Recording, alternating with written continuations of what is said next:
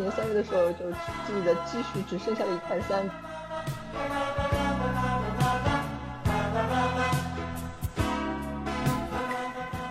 呃，意大利啊，我安排几天去合适啊？一辈子。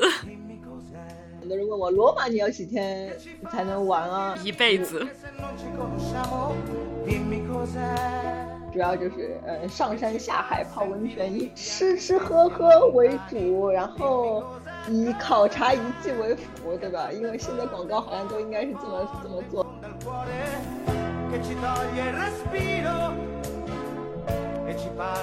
哎，甚至那里曾经是罗马音乐厅，坟头蹦迪。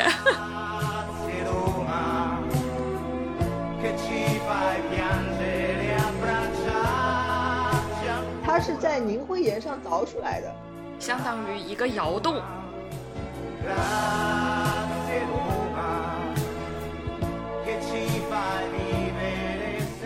种中年少女要求太高了。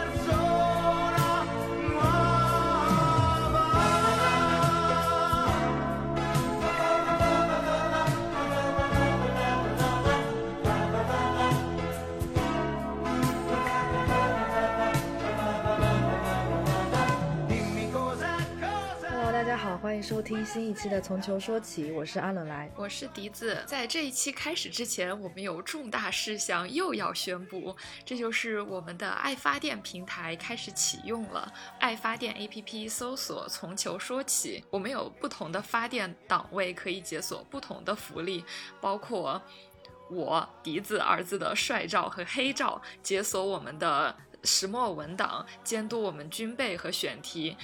还可以视察主播们这个月喝了什么酒，甚至还可以定制口播成为大股东。本期结尾就有两条定制口播，正片结束后不要走开哦。另外就是我们发现还有很多听众朋友们不知道我们有一个听友群，想加入听友群的朋友呢，可以搜索，可以在微信上搜索小助手。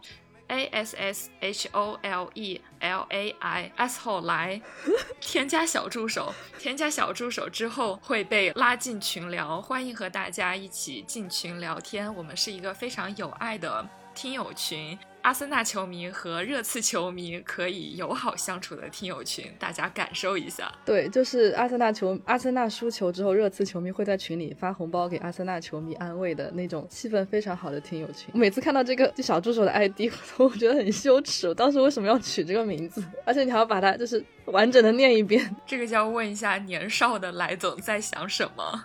不懂，真的不。而且这个是我去年才注册的。还是年轻，真的年轻，真的年轻。好吧，那嗯，之前提到的爱发电，我们会把链接附在我们的 show notes 里面。如果大家喜欢我们节目，就可以点击那个链接，然后给我们发电。在我们上线的第一天，就有一位特别特别有爱的姐妹给我们发电了一个特别特别大的数字，然后我们非常非常感激。这个会在节目最后来当做一彩蛋来送给大家。对，那就先开始我们这期节目吧。呃，这期节目呢，我们又请到了之前和我们一起聊那不勒斯和马拉多纳的桑桑。那要不桑桑先给大家打个招呼吧？啊，大家好，我是桑桑。上一次节目我们三个人其实节目里情绪不太好，然后都濒临泪崩的那种情况。然后这期节目会比较欢乐，因为我们打算聊旅游，聊意大利。对，但是呢，我们的由头是因为我在一个。球迷群看到很多球迷朋友们最近正在维权，是因为东京奥运会国内。某高端票务代理与球迷朋友们发生了一些纠纷，嗯，包括不履行合同、不退款或者拖延退款，或者如果要退款需要呃收取非常高额的手续费。目前已经有新闻称，东京奥运会即将宣布不允许外国游客观赛，中国的体育迷们将如何维护自己的权益，值得我们持续关注。主要是看到有黑猫投诉，就是有几位游客因为在。那个平台购买了非常贵的那种观赛包，寻求退款的时候说需要支付高额的手续费和退款费，就不能全额退款，所以这个也是引起了一些争议。是的，毕竟是涉及到了十几万的金额，真的，这谁的钱都不是大风吹来的，所以我们会持续关注这个问题。然后请桑桑来呢，是因为桑桑呃是有一个。呃小小的旅行项目，我应该如何介绍你这个项目呢？要不桑桑你自己来说吧。哦，我我是有一个小公司，然后那个公司是做文化旅游特色体验产品。与传统的旅行社不同的是，我这里是不管住宿啊。机票啊，我不管，但是我会给大家介绍非常多的活动，然后你可以自己在里面选，主要是针对自由行的呃游客。比如说你今天正好有半天的时间，一天的时间，你可以来看我的那个产品，你正好想来看一个什么东西，然后就正好来参加这样。是，然后因为桑桑是球迷的原因，也会有很多球迷来跟桑桑的团，然后桑桑也会帮他们买票或者提前做一些球迷攻略这个样子。我们下面是拉踩时间。来，桑桑，你说，如果有朋友通过你订了票，但是因为疫情或者什么其他的原因无法到达现场，你觉得一个比较好的解决方法是什么呢？之前我有碰到过一些游客，因为意大利也有很多的，如果来玩嘛，肯定会有很多很多的门票，除了景点之外，嗯，也会买球票这样。然后像很多客人，他们之前也。可能不会觉得我会帮忙吧，因为毕竟这是他们自己的那个活动，呃，是跟我的行程没有关系的，呃，所以呢，他们也没有来问我一句，然后最后被宰。等到真的来了意大利之后，我们聊起来的时候啊，我发现他买的，比如说那个球票，它原价是二十二十五欧、三十欧的，有被球票的代理收了一千一千人民币这样。后来我就开始，嗯，在大家就是。在订我服务的时候，我都会说一句啊，如果有什么需要帮忙的，尽管问啊，就是为了避免大家就蒙受损失。这样，你这个做法其实非常好，因为我自己对于买球票这个事情也有一些体会。之前在英国的时候，因为好像是二零一七年卡迪夫的欧冠决赛，当时国内有一个某著名体育平台带的一个团来卡迪夫，我这边作为一个接待方吧，相当于带他们在卡迪夫和伦敦在到处玩，然后顺便一起去看球。然后其实来的时候，我问领队说：“你你有没有拿到球票？”他说没有。他说是比赛当天是去到当地跟黄牛对接，然后从黄牛手里一手交现金，一手拿票的那种情况。结果我们在比赛之前等了他三个小时，他人不见了。他说他去跟黄牛对接，结果黄牛没有按照承诺给他相应的数量的票，少给了他四五张票，所以他又只能在球场附近一直在找其他的黄牛去。临时去买，用更高的钱去买票，然后最后还是没有得到所有人的票，所以说最后有几个人就没有进去，就在球场附近的酒吧看球，就是等于说千里迢迢过来看一场欧冠决赛，结果在球场旁边的酒吧看了一场比赛。这个结果真是非常让人痛心。他说的那个黄牛是那种像 Viagogo 专业倒卖球票网站，还是说个人认识的黄牛？个人认识的黄牛应该是，所以我觉得这就不太专业。如果是网站上网站上卖的话，其实还至少有一个网站的有一个保障的。所以当天我也是挺挺无奈的，看到这样子的情况。所以其实我还是比较推荐大家都是自己动手，自己动手，自己动手。话又说回来，人家报那种高端体验团，已经交了每个人大几万。块人民币，然后还自己动手，我买的不就是服务吗？呃，不是不是，我说的是一些自由行的那些，如果能自己动手就自己动手一下。嗯，然后现在其实疫情这个事情。呃，也让意大利，比如说罗马，罗马的大半部分的旅行社都已经倒闭了。其实那个疫情这个事情是谁都没有想到的。像我当年入旅游呃旅游这一行的时候，我觉得只要是意大利没有什么地震，不可能有什么很大的天灾，那这些文化遗产永远是在的，永远这这个旅游业在意大利是一个日不落产业。呃，然后没有想到几年之后就会发生这样的事情，这个其实是谁都没有料到的，包括。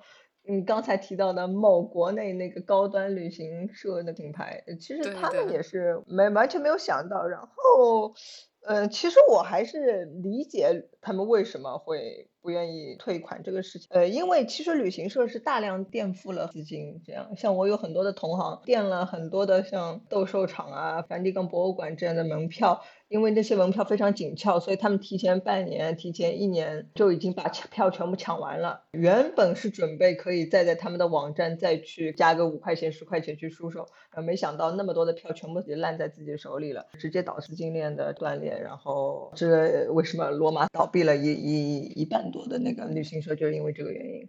所以其实我是很理解的，因为像我自己当时有碰到赔款是两部分。一部分就是因为我的那个团是有在一些像那些旅行平台上面去出售的，然后那个旅行平台它有百分之差不多二十到三十的一个手续费，他们是不愿意退的，只有在我自己取消的情况下才可能会退。自己取消的话，那么就会扣我的信誉这样。那些游客是真的不能来，因为疫情当时航班什么全部取消了，但是旅行平台他们不愿意损失他们这个百分之二十跟三十。的手续费，所以就不愿意全额退款给游客。但是我也不想自己的游客去遭受这个损失，所以我自己垫了百分之三十。这是去年疫情期间的一笔损失吧，一对一笔退款，这样自己亏的。然后还有一部分，其实我还好，是我也帮那个游客有不叫垫付吧，他们是正好要来参加我讲梵蒂冈湿壁画的一个团啊，会帮他们买票啊什么的。当时呢是中国游客自己原因不能来，就在意大利封城之前，官方是不给你退票的，因为是你自己不能来。我想那那票退不了，那我自己就把大家的票去改到两个月之后，因为他说能改期嘛。我想就改到两个月之后，大不了两个月之后我我再去改一下，我再改再改两个月，我就想就先这么拖着呗。然后没想到的是，后来意大利自己封城，梵蒂冈博物馆自己关门，所以变成了他们自己的原因。最后那个钱全部退回来了。最后我其实只损失了那个就是旅行平台的那一部分而已。呃，虽然最后退到我身上，自己在去年三月的时候就自己的积蓄只剩下了一块三，不过。一块三，不，我觉得太惨了吧？对对，去年我当时是有一段时间只有一块三，在那个当时就是封城的时候。不过我觉得就起码是不会有人，就是反正我尽力了，我尽力了，我已经，嗯，就是自己蒙受损失吧。但是我觉得起码没有游客，没有愧对你的顾客。对对，所以我觉得这个事情我自己做的很问心无愧，这样。真的是良心，良心太良心了。就是我来跟大家说一下，就是当时意大利刚封城的时候，桑桑做了什么事儿呢？他就去找意大利政府领了那个救济券儿，就是要通过那个券儿去买生活用品，什么吃的喝的。然后他想喝酒，他还不好意思拿那个呃救济券儿去买特别好的酒，他就去买那种厨房烧菜用的餐酒，然后在家喝。然后想说，这也太惨了一点吧。呃，六毛九，那瓶酒六毛九，那就是因为我身上只有一块三嘛，就是只有一块三。那那那那没办法了嘛，然后因为当时有发那种粮粮油券嘛，就超市的代币券，就领了一下代币券，然后，呃还不错还不错，那代币券一百二十五就等于是帮我缓过来了，不然我我估计要一个人也不知道啥情况，然后封城的时候又是我一个人一个人住的，哎，就会非常惨。那个时候看桑桑，我就觉得我天呐，太苦中作乐了。但是那个时候我不知道是因为你帮游客呃垫付了平台收取的手续。续费 才惨成这个样子的，哦天啊！我觉得你的游客，你你的游客知道这一部分钱是你自己垫付的吗？知道，知道，知道。所以最后他们虽然没有来，但是理论上说好像是这个团是成型的，就是在那个系统里面，所以大家还是能够打打打评价嘛，所以都在写侠女桑桑，侠女桑桑，那个平台全部变成了这个东西。是真的，然后就有游客就就对有游客就写了，就评价里面就写了，就是我们没有来，我们没有来，但是就得到了那个退款，就大家很开心。我觉得，嗯，也不是开心吧，当然大家更希望是来了。但是下一次去，人家一定又会选选择你的呀。对啊，口碑打出来了。对，这是为什么我选择了想，就是就百分之二三十也不是什么大钱嘛。那后来这个多久回款，让你可以稍微缓一点过来？那后来我就自己在找工作嘛，后来我就自己开始找点事情做做，一直挺到现在嘛，已经一年了。意大利封城到现在已经一年了，然后现在我们节目录制时间是三月十二号。今天是星期五，下个星期一罗马又是又封城，天，就等于是一年过去了，其实并没有太大的变化，一年过去没有太大的变化。对，你会不会有一种这一年好像有某种程度上被浪费了的感觉？就你没有没有没有没有没有没有没有，因为我自己本身也是一个一个一个画画的人嘛，就正好是这一年我自己有机会画了很多的画，就也也没啥，就就休息一下，毕竟是做旅游业是一件。非常累的事情，非常非常累的事情。那你就讲一讲你带团的话会干什么吧。比如说一个 day tour，就是一日游的行程，或者是多日游的行程，你大概会怎么安排？虽然我们现在没有办法出去，然后桑桑这边可能也很难接到一些团，但是我们可以 通过讲述的方式来先来畅想一下，后来先来先来回顾一下。就假装自己正在旅游。我要哭了。我知道，我知道，第一次当时我们俩还商量的要，本来疫情前我们还商量了要一起去那不勒斯看场球啊，啥啥啥的。我记得当时对好像呀，上一次我美好了。对，上一次去你说除了那个你带我去的那个线路，还要去阿皮亚古道，那个时候你们正在开发这个路线，然后我说啊，那下次吧，啊，下一次就是几年之后，真的，所以说真的该去的时候一定要去。就就不知道什么时候，其实意大利的旅游业才能恢复了，其实就特别难受。现在这个这个情况，就是包括我我我以前还很很喜欢看足球比赛，周末也都会看，不去球场的时候也会在家里看。然后现在我只要一开电视机，我看到那个空空荡荡的那个场子，那个这个这个嗯转转播的时候，我就很难受，我就不想看了。对对，特别。特别不舒服，就感觉那个气氛就很很不一样，然后我就我就也没什么兴趣，我很多时候就是开了个电视也不看，这样太难受了。因为感觉足球里面的很大一部分其实缺失了，我就就吸引力就没有那么大了。对呀、我是一个专业看球迷的球迷，就真的对我来说，全部的乐趣基本上就没有了。不说全部吧，百分之八十吧 就没有了，你知道吗？然后还特别讨厌的就是一会儿球那个球员一会儿阴性了，一会儿阳性了，一会儿阳性了，一会儿阴性了，就就我我永远都搞不清楚，就是今天有谁是阳性的，其实很影响就是看球的这个兴趣。是的，对吧那我们还是来讲一讲快乐的事情吧。对，讲讲快乐的事情，让带带大家短暂的脱离一下现实，然后进入一个就是意大利旅游的一个世界里面。其实很多人都会问我嘛，就是呃，意大利啊，我安排几天去合适啊？一辈子，就给你十天时间，桑桑，你帮我安排一个，我要有包含五个城市的线路，然后我都是，哎，这得太难了吧？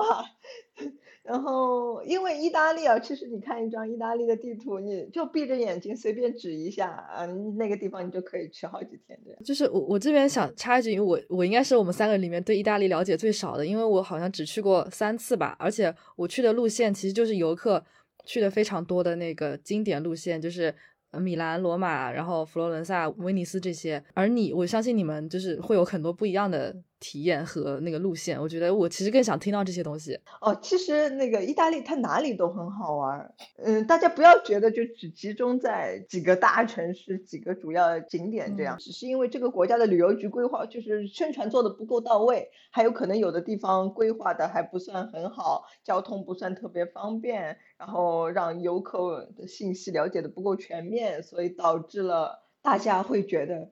什么十天可以玩玩遍意大利这种这种这是不可能的。其实意大利非常非常好玩儿，就包括我现在在十几年在这里十几年之后，还是觉得啊，就是每天还是有好多地方可以再去啊。就像前几天我去了那个呃奥古斯都，就就是相当于秦始皇吧，就相当于中国秦始皇他的那个那个 陵陵墓。哦哦哦，对，他是不是刚他是不是刚开放了？对对对，我是第一批游客，我是第一啊批游客。我尖叫，我想看。这两千这两两千年两千年没有开啊，两千年的历史中是第一次对外开放啊。然后啊，我就作为第一批的去了。天呐，我去了罗马那么多次，每一次都在外面路过。我说我靠，这个是这个地方什么时候开放？唉，呃，现在开了，而且它外面的一大块空地在恢复成古罗马的那个样子，把古罗马的战神广场在恢复，现在在在做，把它全部变成白色大理石。金罗金罗本人呃正在心潮澎湃。呃，你可以先想象一下，没有的，但是但是问题是不知道你们什么时候能来，这个是个问题。我死之前一定会去的的规划我都觉得很不。没没没，那时候肯定会肯定新冠就过去了。就我看现在新冠不也在什么疫苗护照啊什么玩意儿的说，嗯，国际旅行通行证基本上明年可以全全球开放。对对对对对对对对对对对，应该应该。你你先说意大利吧，还是先说意大利吧？不要看着 眼下这种事，简直烦。意大利，我觉得比其他的像法国啊什么的更加。更加有意思的一点是，意大利它有古罗马的东西，有很多很多古罗马的东西。那是必须。所以那个历史，整个整个历史，其他的国家，欧洲其他国家更为久远，所以就又可以有古代的东西，像公元前一直到公元前六世纪、七世纪的东西，然后一直到现在，包括新古典主义啊，一一八五零年的东西，就的整一个两千多年的艺术品，其实在意大利都能够找到。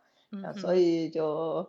意大利还是有很多很多很多很多值得玩的地方，比如说罗马。罗马很多人问我，罗马你要几天才能玩啊？玩一辈子就是，哎，对，其实罗马也要很久哎。现在可能只有三天五天的时间。我说没关系，我说等你退休之后来住两个月，然后到时候来找我，我可以帮你写个日程，就是让你两个月之内每天玩的都不重样。啊，好想三十岁就退休，我也很想退休，每天都有个主题。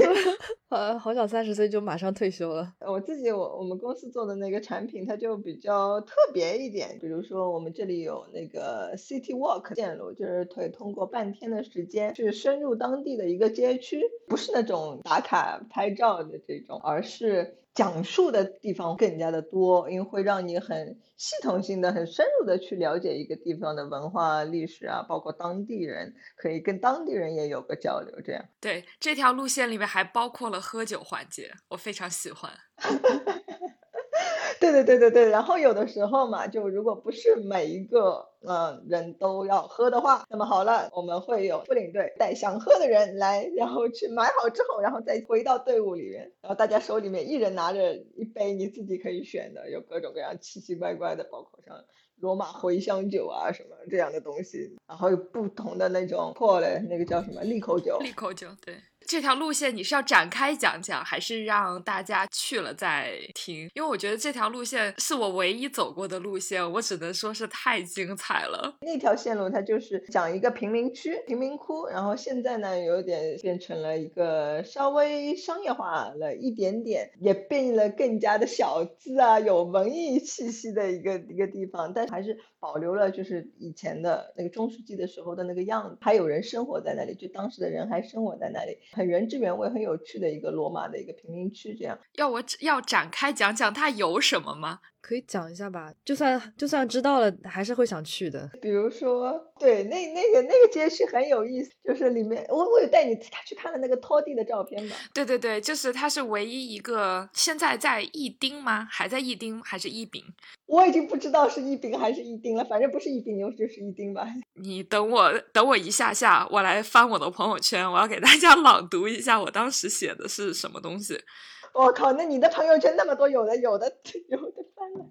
那那个那个区得怎么念呀？那个区的名字叫 The Last Day 嘞。啊，OK，就是在这个区，你大家可以看到拖地的青训俱乐部是唯一一家有关店的一丁俱乐部，就是因为村长的名字就给他的这个俱乐部镶了个金边。可以知道传染病房是如何诞生的，在这条路线上你可以看到第一个有传染病房的医院，然后还可以看到一个完整的罗马取水系统，甚至。这个取水系统到了今天的罗马还在使用，然后其其中有一个取水点是《绝美之城》那个电影，就曾经获得过奥斯卡最佳呃外国语片。它开头在唱诗的那个地方，就是在这条路线上的某一个喷泉处取的景。然后我们还可以知看到关于台伯河的治理、拉斐尔的缪斯、威特鲁威建筑史书的发现与实践、罗马城内的西班牙飞地。中世纪的暴富与不讲究，还有关于波里加蒂、博格塞家族等等，在这条路线的最后，我们可以观赏到罗马版的米开朗基罗广场日落。我当时有被这个日落震撼到，因为去佛伦萨的米开朗基罗广场的时候是人山人海，人特别多，你想拍个照就只能拉近景。但是在罗马的那个广场上面就没有什么人，大家都很 chill，就只是安安静静的看了一场日落，看罗马的日落。当时我真的是整个人都被震惊着。真的特别开心这条路线，OK，啊，对对，对我介绍完了。对对，这这笛子概括能力非常好，这基本上都讲出了那个这条线路精髓啊。就是最后一个点，他说他很震撼的那个点，就是罗马城区里面最高的一个点，然后就是好像好像只属于我们当地人一样，就这个地方好像是从来没有游客的，不知道为什么。所以，所以我就把它设在了这个点，呃，结束。所以每次这个我这个路线结束的时间都是根据日落每天的日落来的。我每天的发团时间也是不一样的，超级浪漫，对对，很浪漫。然后那个地方它因为也没有游客，所以你只会看到三三两两的那种当地的罗马的青年情侣在那里拥吻。对，对对对，这这个很有意思，就跟别的地方都不一样。呃，因为像市区，它也有一些稍微高一点的地方，你可以去看罗马全景，但都是人山人海，都是很多很多人就拿了个这个照相机啊，感觉太游客了。然后这个地方它就又很清，而且真的很空旷，非常大，是一个二百七十度的一个山顶平台，可以看到台伯河的两岸，你都可以看得到，特别棒的一个 tour。你再来说一说之前我没有机会去，但是下一次我一定会去的那个阿皮亚古道，然后还有那个重新营业之后，你要号召全世界的大家一起去奥斯提亚里面野餐烤肉，这两个你都一定要着重说说。哦，好的好的，一个是那个阿皮亚古道，阿皮亚古道是它是一条呃有两千四百年的一条路，这条路它依然还是意大利的国道，国道的一部分。像罗马，我们去机场去那个小机场的那个路上面，就比如说可能打个车啊，本来还想早上四五点还想睡一会儿，突然感觉到蹭蹭蹭那个车都快颠的都不行了，那个那个人都跳起来了飞起来了，就知道哦这条就是那个阿皮亚古道这样。几千年之后嘛，那个路况就是还是两千多年之前的那个吗？就是连个什么水泥啊、沥青啊什么都没往上铺一下吗？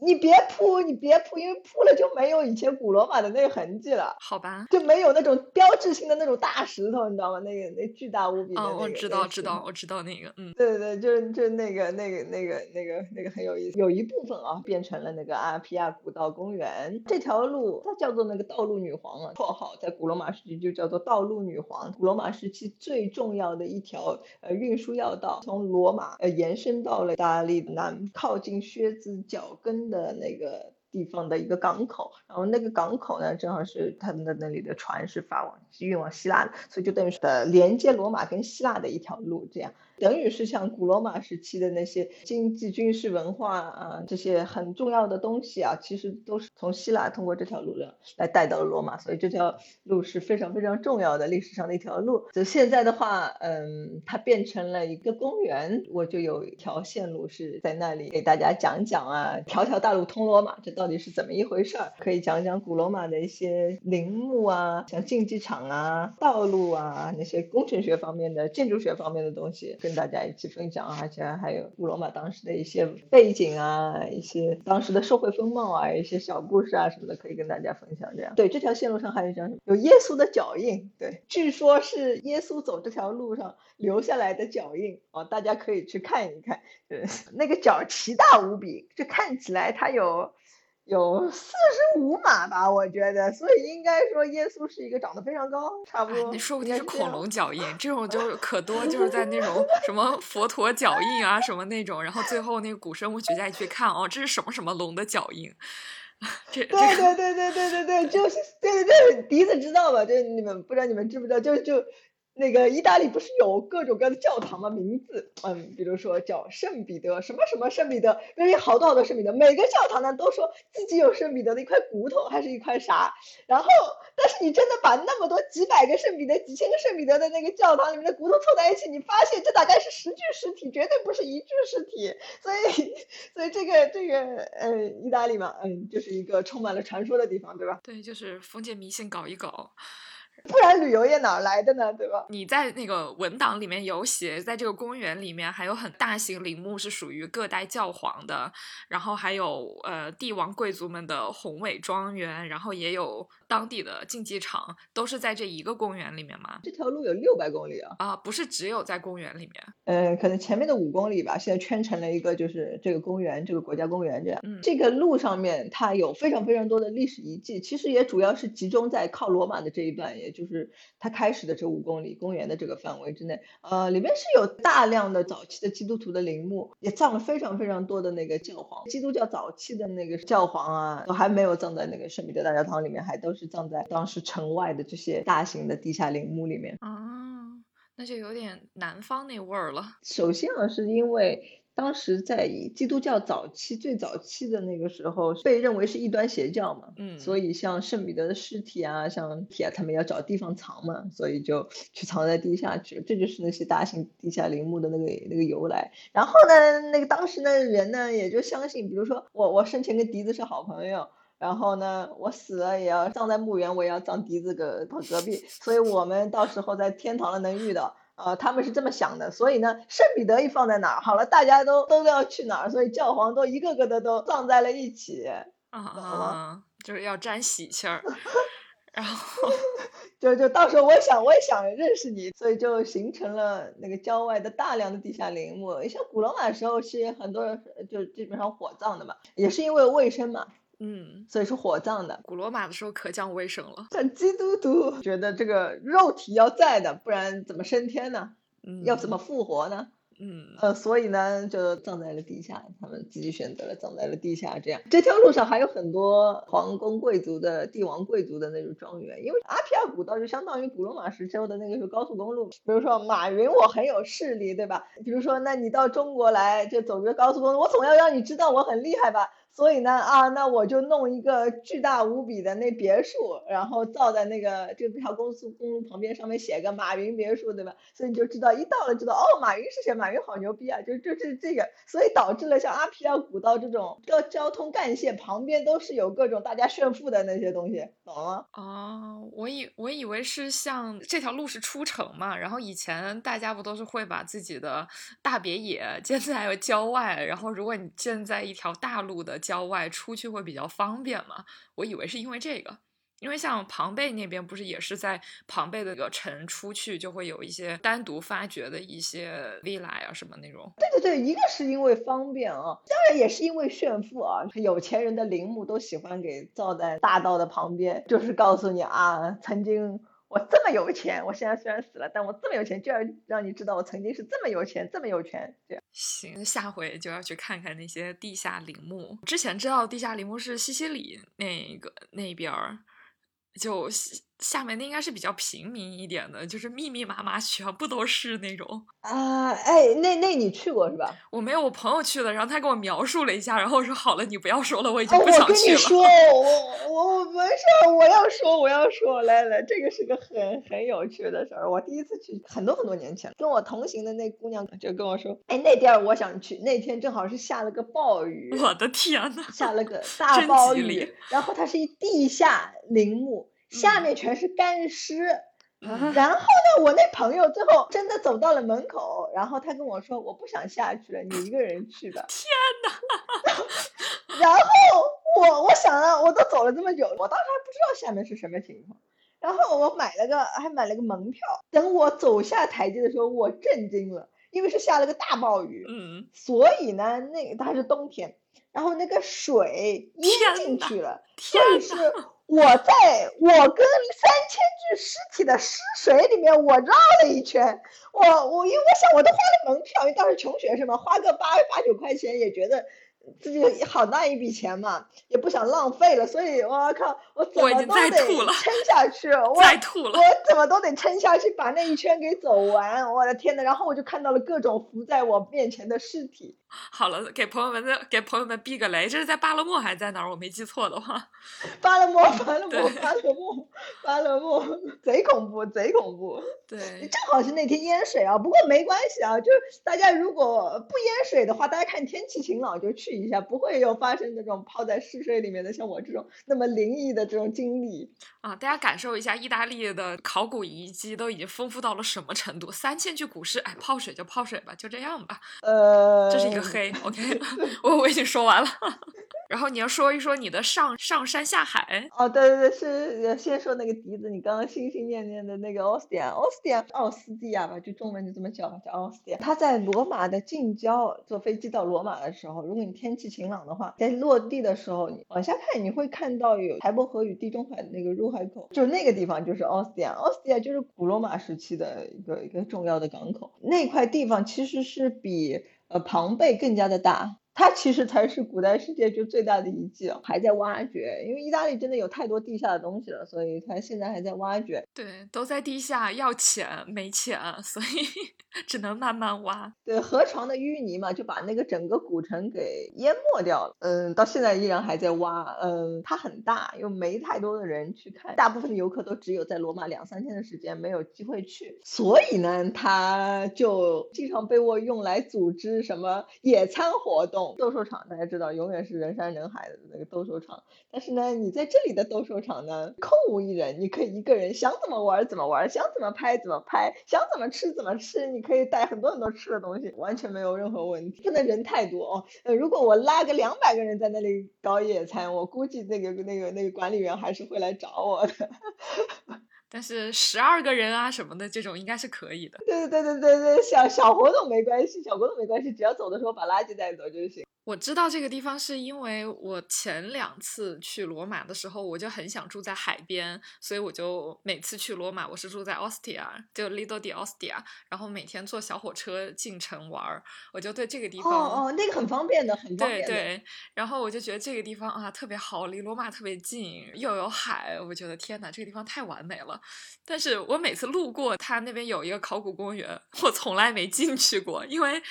前两次去罗马嘛，市中心还有很多景点都没有玩到，就还没进去过。自从桑桑说可以在里面野餐之后，我整个人就是哎，放我去奥斯蒂亚，我想去奥斯蒂亚，特别近，因为没有太多的人，对，不像那城区里面每个遗迹都挤的都是人，你拍的照片里面样样屋都是人。那这里你真的想怎么拍怎么拍。奥斯蒂亚也在一不停的挖，就跟庞贝一样，就能参观的东西越来越多了。就你真的可以买一张票，就是八块钱、十块钱。它的那个斗兽场大概是什么规模的呀？和庞贝那个差不多吗？它是一个半圆形的一个剧场，它其实是一个 theater，就是一个就就专门是唱戏的，它不像不是用来斗兽的。庞贝市中心的那个也是 theater，对，场庞贝的斗兽场在很外面，它比庞贝的那个剧场要大。期待了，嗯，对对，还是很很很好玩，很好。它是我觉得最不仅是保留的好，而且主要是最亲近的一个这样等级的一个一个一个古迹。然后也有很多好好看的那个马赛克，非常非常大的那个马赛。它马赛克还在原址，就没有被挖出来。对对对对对对对，那比庞贝那比庞贝更好啊！庞贝的马赛克都已经被挖，对对对，被被转移到博物馆去了。然后这里是因为因为庞贝被发现的早，嗯呃，像像奥斯蒂亚，它是五十年代开始挖掘的。所以当时人们已经有意识了，就是不要去随便去动遗迹上面的艺术作品的那种移动，也是对对它的文化价值是打有打折扣的。是的，然后你还要说说什么？罗马的海吗？对，就是我们的做我们做的那个项目，就是主要就是呃上山下海泡温泉，以以吃吃喝喝为主，然后以考察遗迹为辅，对吧？因为现在广告好像都应该是这么这么做的。因为我每次发现，我只要发个广告，呃，好玩的好看的，大家有兴趣的不多，每一每一次集中点评的都是一张吃的东西的照片。因为真的很好吃，罗马真的很好吃，所以要强调一下这个东西很好吃。这样其实还是挺多好玩的，那个像这种考古方面的单日游线路，比如说有去古墓啊，然后哎，那那那个挺有意思的，就那个古墓就相当于意大利最早的那个原住民，是也是原原住民的那个文化，叫伊特鲁里亚文化啊，伊特鲁，嗯，也是我家的地方。对对对，我不知道，你家很少有人听过很。我家对对对，就是我家，我家后面就是那个这个这个古墓嘛。当时我是读书的时候，学修修复学，老师曾经带我那里上课。后来课上完了，我觉得哎这地儿不错，然后因为房价也不贵嘛，就买了房子在那儿。然后我妈一直说，哎呀这地儿啊风水不好啊，这有古墓啊，你别住那儿了。然后我就在想，世界上哪里没死过人呢？中国人可能会介意哦，这个外国人是不介意的。就是外国人完全不会觉得一个古墓是一个什么风水不好的，不要住在周边，完全没有。就比如说那个前几天去的那个奥古斯都的那个那个陵墓嘛，在他的两千年的这个历史长河中，曾经有做过什么贵族园林、贵族花园、剧场，呃，甚至那里曾经是罗马音乐厅的呢。哦，就等于是把那个奥古斯都陵墓自己改改改一下，摆摆点包厢，然后坟头蹦迪。对对对对对对对对对，就是那个骨灰骨灰盒的那玩意儿，那玩意儿的上面就是一舞台，你知道吗？它就是曾经的罗马音乐厅，在一九三零年。啊，挺好挺好，坟头 蹦迪，大家了解一下。可以，对，是是，对对对，真的是坟头蹦迪，就就一模一样哎。我自己住在那个古墓附近，然后那那古墓还是很有意思，就像蒙古包一样的，一个一个一个的。它是王者之城，就是当时的人他有一个什么概念，就是公元前五世纪啊，就是亚平宁的最早的一个文化，就他们是一个什么概念？他们觉得死了之后还是要把你以前的那个家恢复原状，只不过迁移到了另外一个地方去。这不是墨西哥毒枭吗？就比如说我所在的这个房间里，它有电脑、有鼠标，对吧？然后有我画画的画架、有颜料。我死了之后，然后他们就完全根据一样的布局，他们给你造一个石头房子，像蒙古包形状的石头房子。然后呢，你呢依然还在你自己的床上躺着，然后家里的布局啥都没变，东西也给你移过来了。然后那地方就叫做王者之城，那一个大型的墓就在我家后面，所以我也会做 tour，然后呢会告诉大家啊，呃生活的场景是怎么样的。因为嘛，其实是一样的，他们自己住的房子是草搭的，但是呢，当然哦，这草搭的房子两千五百年肯定没留下来，但是呢，他们的这个石头搭的这个墓，其实也跟他们以前的房子一模一样，所以就很有趣，就一直被保留下来了。然后可以去玩儿，就那那地儿也很好玩儿，可以看到都当时人生活的是什么样子，就一模一样的保留下来。嗯，我我会把刚刚桑桑说的躺，你还躺在床上，呃，那个放张图在我们的 show note 里面，就是因为我第一次在博物馆里看到这个东西的时候，我都惊了。我说你看我干嘛？就是大家都是半躺在那个石棺上面，石棺上面就是有他们的雕像，大家都半躺，然后有双人的，有单人的，然后说，对对对对对对对，就第一次看到就会觉得有点诡异，但是非常有意思。呃，然后意大利的博物馆里面我还没见过这个，但是我看到这个是在那个哥本哈根，有有有有，就在就在就在罗马的市博物馆里面就有有。嗯，可能其他太多了，我都没顾上看这个。太多了，对对对对。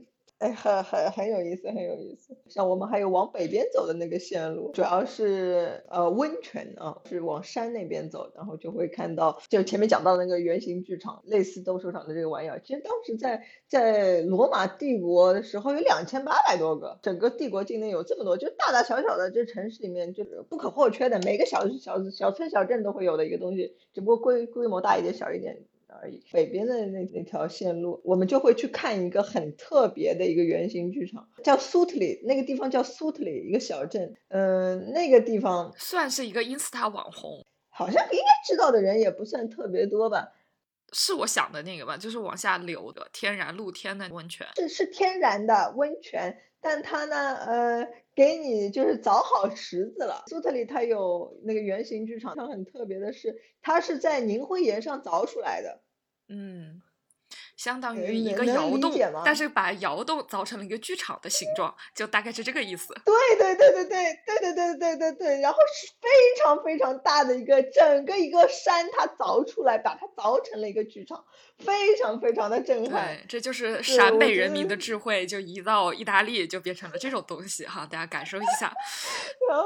然后特别有意思的是，因为现在其实如果大家真的有幸现在在意大利的话，真的会很爽，因为你你发现如果不是封城期间，你会发现如果哪里景点开了，就只有你一个人。我记得我在去年夏天的时候，我去这个地方，因为没有外国游，整一个圆形剧场只有我一个人，我一个人就站在那个圆形剧场中间，开始拍各种搞笑照片，这样。它是叫什么 Fonde Vivola 那个吗？不是，是那个天然温泉，Sutli，S U T R I。呃，对对对对对对，Sutli 是一个镇吧？就这个剧场有名字吗？它应该就叫做苏特里的圆形剧场吧，应该。然后你可以看到有各种贵族别墅，文艺复兴时期那种教皇的那种别墅。呃，他们会在山里面，因为凉快嘛。要脑补的场景呢，可能就是大概是十日谈发生在哪里呢？大概率就是在这种深山老林里面的贵族别墅。那个地方，等一下我发给两位主持人看一下那个照片，就是特别特别特别特别震撼。哎，这个区是哪个？苏特里属于是哪个大区？还是拉齐奥大区吗？还是已经到托斯卡纳？呃，都都是拉齐奥。我说的，对我们的活动主要都是在拉齐奥里面。对，拉齐奥是一个大区，然后呢，里面有各种的不一样的省份，比如说像有罗马省，然后现在我们讲的就是 Vidalbo 这个省，维泰尔伯克，苏特里是里面的一个镇，这样有有很多好玩的。嗯，你你最后再介绍一下那个沙滩吧。还有就是那个下海下海的这条线，就比如说有古罗马时期古罗马皇帝的这个海边别墅，那那个太牛逼了。就他可以找凿一个山洞，你知道吗？他把别墅建在山洞里面，然后你的餐厅就是海上面的一个湖心岛，是提比略的这个这个太牛逼了。就是像那个，就是你们知道那个拉奥孔那个雕塑吗？就梵蒂冈很有名的那个雕塑，嗯嗯，那个雕塑当时其实是有一系列的，都在那个提比略的这个山洞里面。我天呐！对对对对对，你想一想，拉奥孔以前是在那儿的，他就是在吃饭的时候，在在山洞里面就有这样一个雕塑。你说他的一系列的意思是有不同的艺术家雕了这个主题，然后全放在？不是不是不是，是这个艺术家他雕了一批的东西。哦哦哦，OK OK，我懂了。呃，他有有有拉奥孔，然后有独眼巨人啊这样的雕塑，他算是做了一系列的这么大尺寸的，就都在。都在，嗯，所以它就是一餐厅的摆件儿。哎，对对对对，它就是餐厅的摆件，但是是在一个你完全想不到的是，就是一个依山傍海山洞旁边，旁边就是海。这个就是你之前跟我说的古罗马海滨，你没有带我去，你带我去了另外一个更平民的地方，来告诉大家这个地方的入场费是多少。嗯，那个那个，这这这都是很便宜很便宜的。那你当时不带我去，过分。哦，我不带你去是因为，嗯，车费有点贵。对，实车。因为，对吧？因为因为是它其实就在罗马跟那不勒斯中间。他大概开车的话要两个小时，然后对对对，也也汽油费有点贵，嗯，所以就没有带你去，所以我就带你去有公共交通的地方。啊，没没，这这个没事，下回安排。以后等下次一定，下次一定。下对那地方还有就海鲜，意大利卖海鲜卖的最便宜的地方之一了。其实就很像中国那种海鲜大排档，你这个有一个水族箱嘛，你点一条鱼啊，就给你做这样，就就跟中国很很很相似的。然后像这这些线路啊，有有温泉还是有海的这些线路啊，都会有一个很大的福利啊，是什么？可以看到我穿着比基尼躺在水里面给你们讲解，好 有吸引力哦！看我的 看我的语气，真的好有吸引力哦！是只有你一个人，所有人在岸边看着你穿着比基尼在水里面没有没有没有，大家都在没有没有，那这个我很感兴趣。大家都在水里面，包括我们，像像我们我们的几个副领队也是，我们几个副领队是意大利男男人啊，我我见过的那个副领队，我对他没有什么兴趣，请你换一个。没有，还有的比他更老，还有的比他年龄更大的，然后都是那种，请你找几个年轻帅气的好吗？肉好吗？对呀，身上都是六块腹肌打底的那种。那你们的团费就会比较高了，亲爱的。对，会贵一点。贵一点是可以接受的，只要有六块腹肌，我可以。你们要求太高了，你看看。我们要求不高呀，六块腹肌而已。你们这种中年少女要求太高了。中年都已经到中年了，为什么不对自己要求高一点儿？哎。就看个我不行吗？看个我不行吗？好好好看，凑合了，凑合了，可以了，可以了。然后接着让我好好再再让我讲一分钟，让我讲完那个旅游产品哦。就是呃，我们这里还有一个还是很有特色的，它就是一个现场挖掘，你可以参与。这我们有跟那个呃罗马考古协会有合作，所以呢，我们可以在嗯一个正在挖掘的文物里面。给大家现场的讲解那个考古课，大家可以一起玩，教一些像壁画啊、石料啊，它的一些修复的一些基本的知识啊，然后大家也可以帮忙一起清洗啊，然后对，如果你你对这个像文物修复这一块特别有兴趣的话，也可以来参与我们的像这种专项的艺术体验课程，这样就是单日的。嗯，这个挺挺好玩的，挺好玩的。又从这里看出来，意大利的考古资源有多么的丰富，就随便什么人都可以去体验一下，好吗？呃，是这样的，是这样的，就是实在是，呃，太多了，人手不够，是个人来就行了。对对对对对对对对，是个人来。当然啊，你会在专业的考古学家的带领下啊，这不是让你随便挖的，然后都给你装在你自己兜里面，都带回带带带走了的，不是不是。这个就完全是有专业的考古学家看着你，就咱们呢正好就找了一帮游客，你们都是咱们的奴隶，知道吧？然后挖出来的东西呢，都归意大利的文物局，跟我也没关系，对吧？就完全是国家的这样。呃，不过很不过还是很有趣的，很。有趣，非常好玩。是的，是的，然后也顺便还能赚赚游客的钱，是吧？正好还能赚你个几十块钱，得多多好呀！为什么要把这个残酷真相说出来？因为穷啊，因为连意大利穷，所以连带着意大利的旅游业也都是专做这种 解释一下都很心酸的东西。不然文化部还要花钱呢，对吧？得找个农民工的都得花一天得花个多少钱？花个五十欧，对吧？你看正好找个游客来，哎，游客玩的又开心，游客还给我们五十欧，对对，游客还给个五十欧，哎，多好啊，对吧？对吧？所以说资源就是财富。对，哎，这就推荐你们以后有机会来的，也不知道什么时候真的旅游业可以恢复吧。但是我觉得，如果你对这个有兴趣的话，对意大利的旅游啊什么有兴趣的话，嗯，可以联系我，然后我也会就是定期的，比如说你自己开个播客吧，你就那个该讲的你就直接在上面讲就好了，大家就去关注一下你即将开播的新播客，哎，就这样。其实，其实就如果大家有兴趣的话，其实就可以看看我的那个朋友圈呐，各种各样我会发一些最新的意大利的，比如说哪里挖出来什么东西啦，各种各样的新闻吧，旅游文化方面的新。大家想来意大利以后也可以来，如果不订我的服务也没有关系啊，但是大家也可以来咨询一下我啊，少少排两个坑啊，呃，想知道羽球票怎么买吗？那就。来问我一下，我可以就远程教你怎么去弄，不要被坑了嘛，就不要被黄牛给坑了。对对对，其实还是自己弄最放心，嗯，不要避免遇到什么忽然什么黄牛人没了什么各种各样的这种事儿。